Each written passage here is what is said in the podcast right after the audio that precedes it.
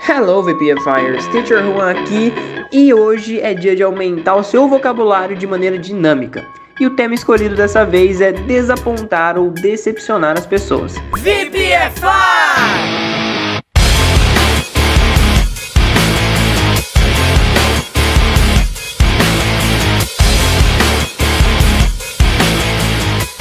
Isso é bem ruim, né? Desapontar as pessoas nunca é bacana, não é, nunca é uma coisa legal. Mas a gente pode usar essa situação para aprender um pouco mais de inglês, né? E expandir o nosso vocabulário.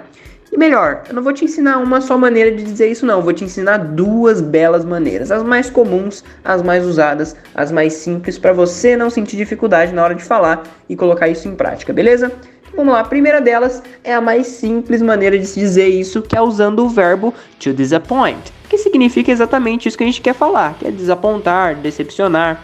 Dá uma olhada no exemplo aqui embaixo para você ver como é que ele funciona. People disappoint me every time. Então as pessoas me desapontam toda vez. People disappoint me every time. O verbo to disappoint é um verbo é um verbo regular. Então por esse motivo ele ganha ed quando ele está no passado. Vamos ver um exemplo com ele no passado aqui para você ver que não tem segredo nenhum. Então olha só. They disappointed her in the party yesterday. Então eles desapontaram ela na festa ontem. Então a palavra disappointed é o verbo disappoint no passado, ganha um ed, tá bom? Mas tem um detalhe. Essa palavra disappointed também pode ser um adjetivo, o adjetivo desapontado ou decepcionado. Então, quando você fica decepcionado com alguma coisa ou desapontado, você pode também usar essa palavra disappointed, tá?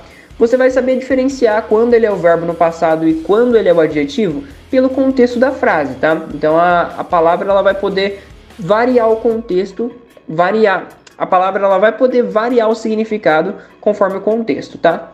Que ela dá característica para alguém quando ela é um adjetivo, tá? Então vamos ver nesse caso aqui, quando ela é um adjetivo, dá uma olhada. She went away and I got disappointed. Então ela foi embora e eu fiquei decepcionado, tá vendo? Não tem como ser o verbo no passado nesse caso aqui, não faria sentido algum. Então tem que ser aí o adjetivo. Que ele tá falando como é que ele ficou, né? Ele ficou como? Decepcionado, desapontado. Então é uma característica. Disappointed, tá bom? Pelo contexto da frase, a gente conseguiu diferenciar, tá? Se está no sentido de verbo ou se está no sentido de adjetivo. Meu cachorro até deu uma, uma latida. Ai, ai, que vida. Não vou cancelar esse áudio não, que eu já falei demais. Vamos lá. Se eu começar tudo de novo, meu Deus do céu, eu só vou acabar amanhã, né? Então vamos lá. Vamos para a segunda maneira de se dizer decepcionado em inglês, que é um, um phrasal verb, tá? Então vamos lá, let somebody down, que também é desapontar ou decepcionar alguém. Então olha só, essa outra maneira, ela aparece bastante em música, em filme, e é usando esse phrasal verb aí. Todo mundo sabe que eu amo phrasal verbs, e eu não poderia deixar de fora essa maneira aí que é muito usada, né? Tem até na música dos Beatles, então no VPFI também tem que ter, né, poxa. Então vamos ver um exemplo aqui para você ver que é facinho, facinho também. Olha só. I trust you, so don't let me down. Então eu confio em você, então não me decepcione. Olha só que frase forte. Esse phrasal verb tem um verbo interessante, que é o verbo to let, que é traduzido geralmente por deixar. Eu digo que ele é interessante porque no passado ele não muda de forma.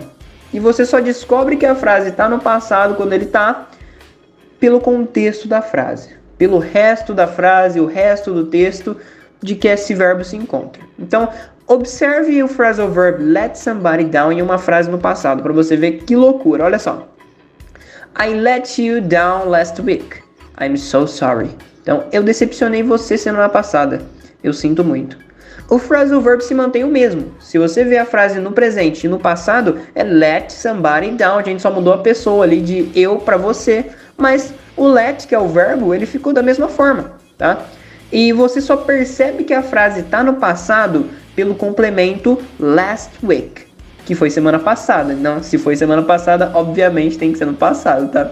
Então, tirando esse detalhe sobre o verbo to let, que ele não muda, o phrasal verb é bem simples, não tem segredo. Você vai mudar ali onde eu mudei o me, onde eu mudei o you, para pessoa que você decepcionou, né? Então, É, let you down, decepcionei você. Let me down, me decepcionou. Let us down, decepcionou a gente ou nos decepcionou. Então não tem segredo, mudou ali no meio, o resto fica igual. Beleza? Agora que você já entendeu como é que funciona e aumentou seu vocabulário consideravelmente, é hora de colocar tudo isso em prática com os nossos desafios, beleza? Então bora lá para os desafios do update a sua missão é passar essas frases para o inglês e após fazer esse exercício você pode ver toda a correção na nossa plataforma. E se você já estiver na nossa plataforma, é aí embaixo que você clica e vê a correção, ok? Então vamos lá, primeira frase.